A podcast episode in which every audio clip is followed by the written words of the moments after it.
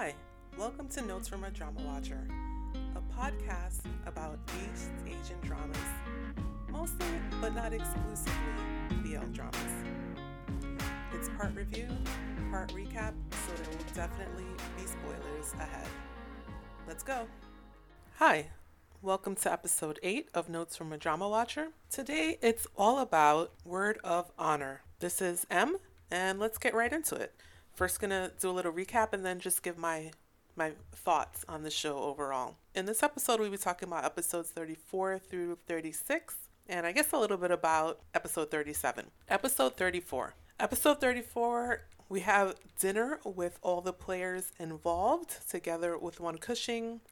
So that's Chung Ling, Dawu, the Prince, um, Uncle Shen, Sao Weining, Gao Shang, everyone, including Zozushi. While at the center, Wan Cushing is explaining what the plan had been for him to seek his revenge. And everyone is happy except for Zozushi, who, of course, knows that he has removed the seven nails. No one else knows this. So they're all sitting and celebrating together while Wan Cushing is explaining. They're drinking, and Wan Cushing can tell he is upset, but he doesn't know about what. He's assuming that Zozashu is upset about not being told the plan. Zozashu punishes Won Cushing as his, you know, disciple or as his uh, the second brother um, for keeping the truth from him by telling him he has to empty three jugs of wine so he gets drunk. Later, we see Won Cushing come into the room completely inebriated and telling Zozashu how happy he is and how meeting him has changed the trajectory of his life. He had planned to burn the world and himself with it, but now he feels carefree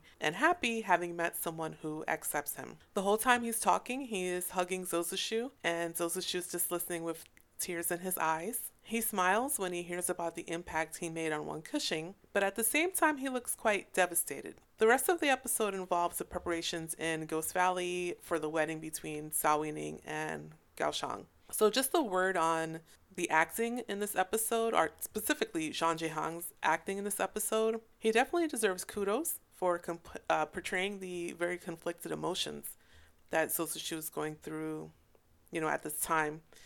He's happy for Won Cushing, of course, that Won Cushing is able to seek his revenge and kind of close that chapter in his life.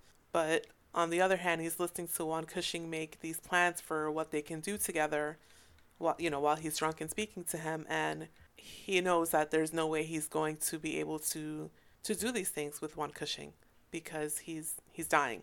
And I had thought before like, oh, he might be able he might tell him and that's going to be make Won Cushing feel terrible, but actually he doesn't even tell him at all, probably to spare Won Cushing's feelings, although I mean eventually they would know, right? Cuz there's no way he can stop what's happening. He's already removed the nails. So the the just emotion that Zhang Zhehan is portraying here is, you know, it's wonderful. It's it's great to see his his acting take the forefront in these scenes. Episode 35, we have preparations for the wedding. Zozashu, as I said, still has not told Won Cushing that he has removed the nails. So everyone's in a wonderful mood. They're all happy. They get to celebrate Gao Shang and Sao Weining getting married. As the wedding is about to start, word comes down that members of the Gentle Wind sect, which was Sao Weining's sect, are there to attend the wedding in Ghost Valley. This is all all these preparations are taking place in Ghost Valley. Won Cushing is hesitant. He appears to have some reservations, but ultimately decides to let them in because Gao Shang is, you know, telling him about when they took her in and cared for her and treated her well. And Sao Weining is confused, but of course happy that his sect would come to his wedding and apparently forgive him even though he eloped with Gao Shang. But um, Won Cushing should have gone with his instincts because this was a mistake. Sao Weining's former master tries to convince him to abandon Gao Shang, which Sao Weining refuses to do. He has promised to always be with her, always have her back. And so the former master kills him. He just snaps his neck. You know, it's very sad and horrible because this person is acting like he's a good guy, but look what he did to his disciple. Gao Shang, of course, you know, wants revenge. She begins fighting, uh, no longer to protect Sao Weining. Sao Weining is, is gone instantly. But Gao Shang is killed trying to get revenge for Sao Weining. Because she's got martial arts skills, but this is the head of the Gentle Wind sect. So, so there's really no way she can fight him. While all of this ruckus is going on, the people inside, Wan Kushing, Zozashu, everyone inside realizes something's going on because someone has banged one of the drums. And they're like, why are they banging the drums again? And they realize something's going on and they go running out. And so it just turns into a full on battle between members of the Gentle Wind sect and Ghost Valley inhabitants, including Auntie Lo and, and Beauty Ghost and everything. So Wan Kushing sees Gao Shang and he, you know, immediately tries to get to her, is able to get to her and holds her in his arms.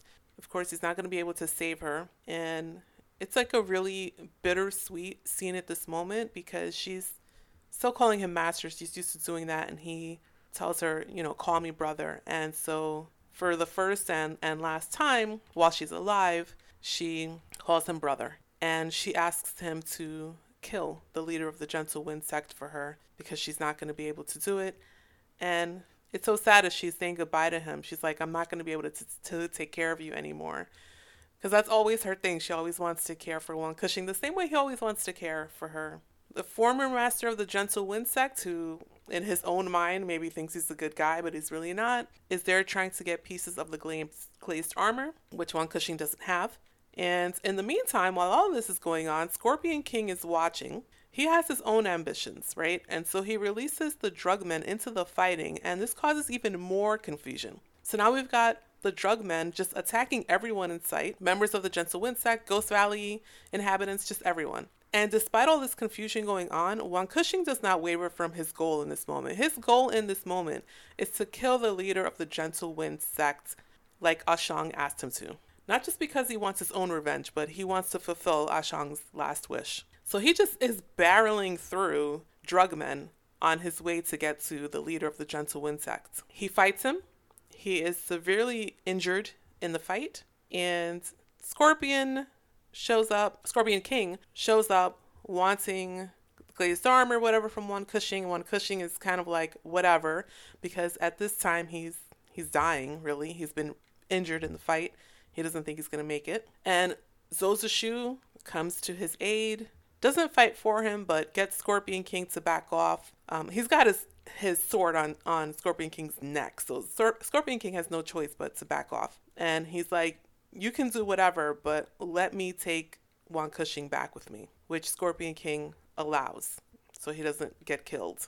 At the end of this, or towards the end of this episode, um, Dawu, just with the way that Zozashu is acting, realizes that something's wrong and realizes that Zozashu has removed the seven nails. But despite this, Zozashu is gonna go on one last mission. He's trying to get to the armory because all these other people are also trying to get to the armory. They want the what they think is the treasure inside the armory. So his one last mission is to stop Scorpion King and allies from entering the armory. And he asks Prince Chi to look after Lao Wen and Chengling, who he calls his family. He asks them to look after his family because he knows he's he's probably not coming back. In episode 36, well, before that, um, you know, he's basically also having to leave Chengling there and telling him to watch out for Lao Wen, right? Because he knows if Lao Wen wakes up, the first thing he's going to do is try to go after Zozashu. And he's really in no condition to do that.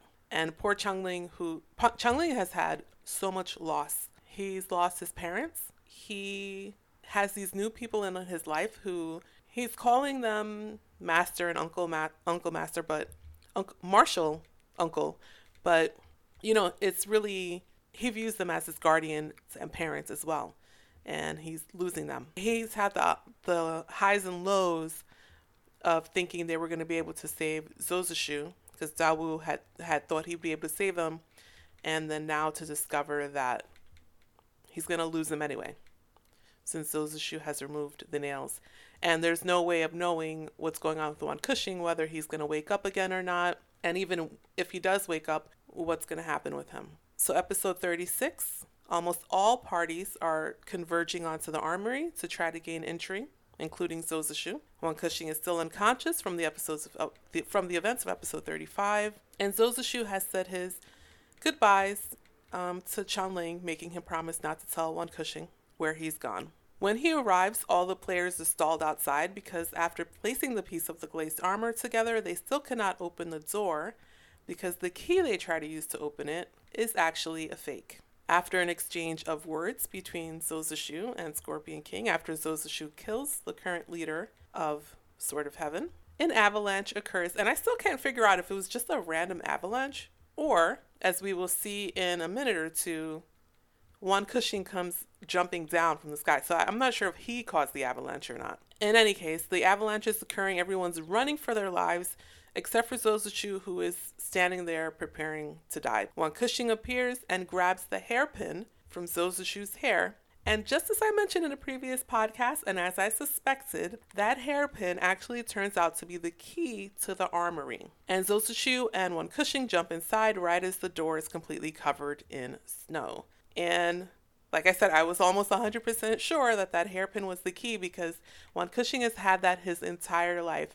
And in terms of the cinematography, whenever they were showing Juan Cushing as a child, they were making sure that they were getting that hairpin in in the screen. So it was obviously very important. It was foreshadowing. After they're inside of the armory, I actually found this pretty funny that Wan Cushing is mad. He's upset as Zozashu that Zozashu had left him behind. And usually it's Wan Cushing who's kind of in the doghouse, but here it's clearly Zozashu who's in the doghouse. And he knows it because he can barely look in Wan Cushing's eyes as Wan Cushing is like, you know, what were you thinking? you left me. If I hadn't followed them, I wouldn't know, have not known where to go and and Zozashu's just kind of like looking down in shame, you know. So finally, after 36 episodes, it's Zozashu in the doghouse. I actually re- rewatched that a number of times, not just to see Wan Cushing flying through the air and grabbing the hairpin, but also just that scene between Wan Cushing and Zozashu, and Wan Cushing is giving him what for. Wan Cushing explains that Ye Bai actually woke him up and saved him. And by following Scorpion King, Wan Kushing was able to get to the armory and arrive, you know, just in time. And they explore the armory and they they discover what the treasure is and it's something that it's not what everyone thinks it is. And it's a very valuable treasure, but it's not what all of these people think it is. And they sit down to perform the ritual, a ritual that will save Zozashu's life but Wan Kushing is keeping yet another secret. And the other secret is that he will probably die from this ritual trying to save Zozashu because the ritual destroys all the meridian of the person giving, you know, energy to the person that, that they are trying to save. Episode 36, what appears to be the final episode, ends with Wan Kushing collapsing. His hair has gone white and he's collapsed after having saved Zozashu. So if you like that ending, you can end there. You can also try to look around for episode 37 on the internet. um, Youku, I believe, still has episode 37 behind a paywall. If you have Viki Pass, then you'll be able to see it on Viki. And if not, quite honestly, just doing a search into YouTube, people have put it on YouTube. On Twitter, people have put clips from episode 37. Episode 37, we see it's years and years later, actually, because we see Chun Ling as an adult talking about what happened in the armory to these two, you know, warriors. And we see Wan Kushing and Zozashu talking, fighting slash flirting, and they're alive. They're both alive. They look happy. Wan Kushing still has his white hair, but they look they appear to be immortal now and they're just going to spend the rest of their immortality with each other, with their soulmates, fighting and flirting. So I thought it was a very fit ending. I like happy endings, so I liked that that they did episode 37.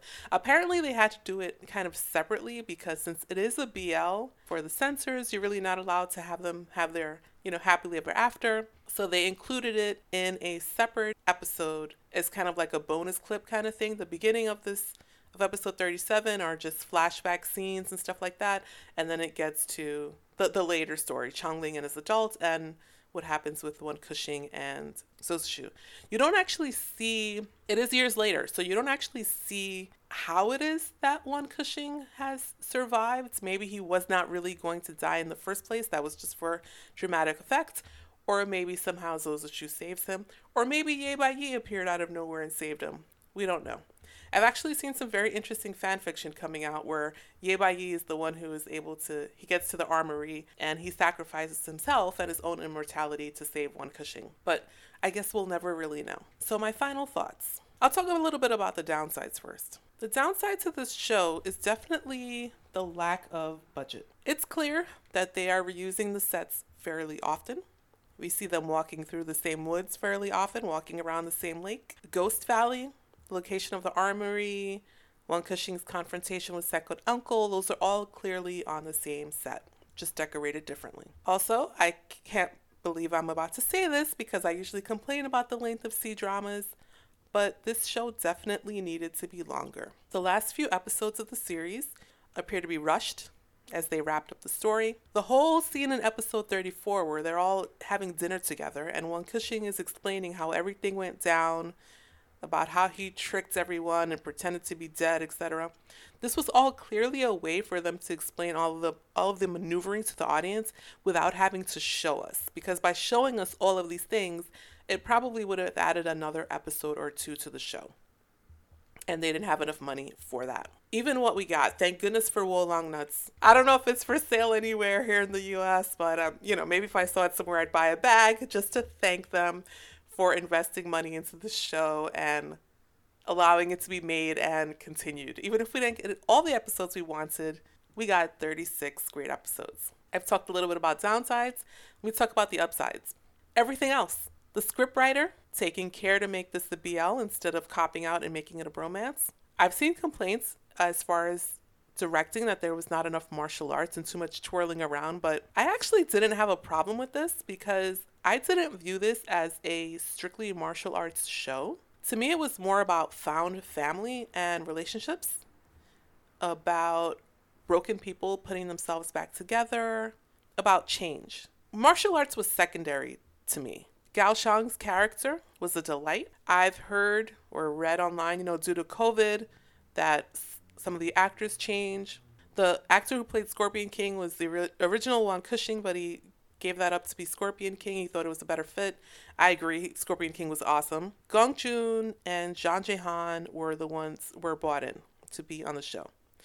The actress who played Gao Shang was in in on the project originally and stayed on despite the delays and COVID and everything else.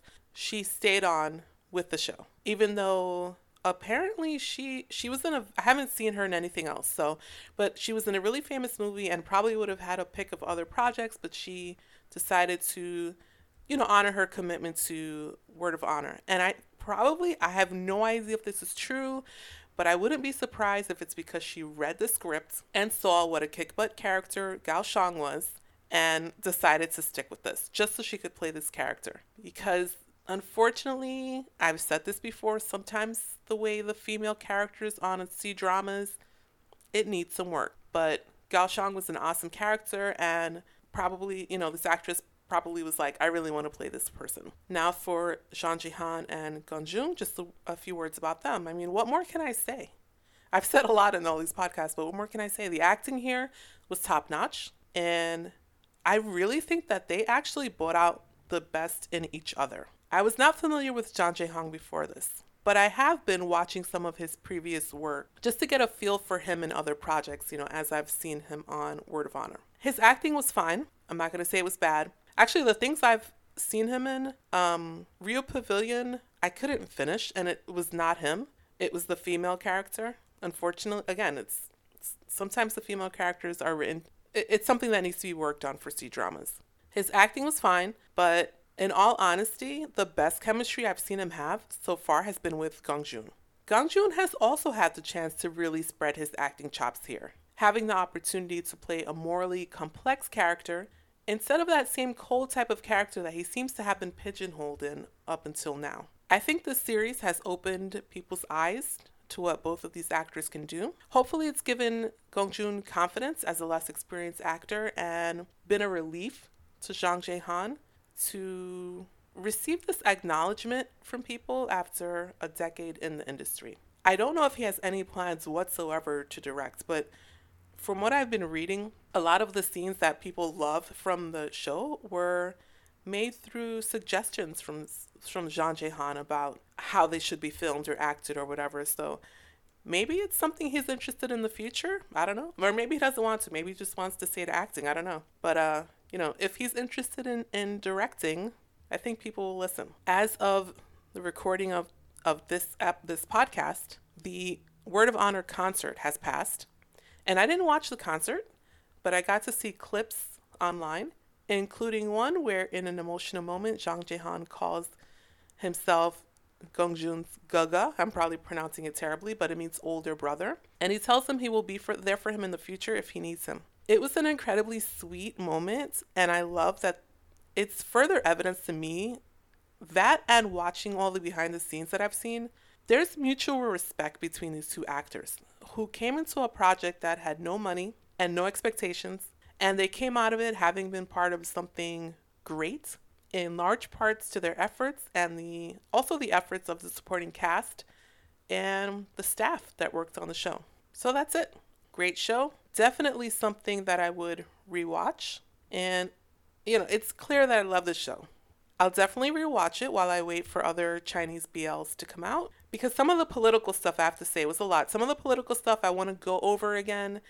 And I feel like I've even seen certain episodes where I'm like, "Oh, I I didn't see that the first time, and I'll catch something new when I see it again. So I want to rewatch the show as a whole.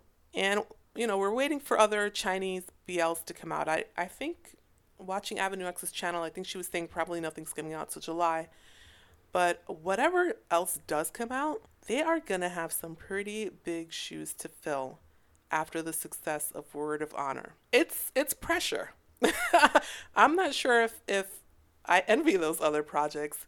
And they probably all are going to be dealing with a bigger budget than Word of Honor had. So then it's going to be like, well, Word of Honor didn't have a lot of money and they were still able to do this. You know, what about you?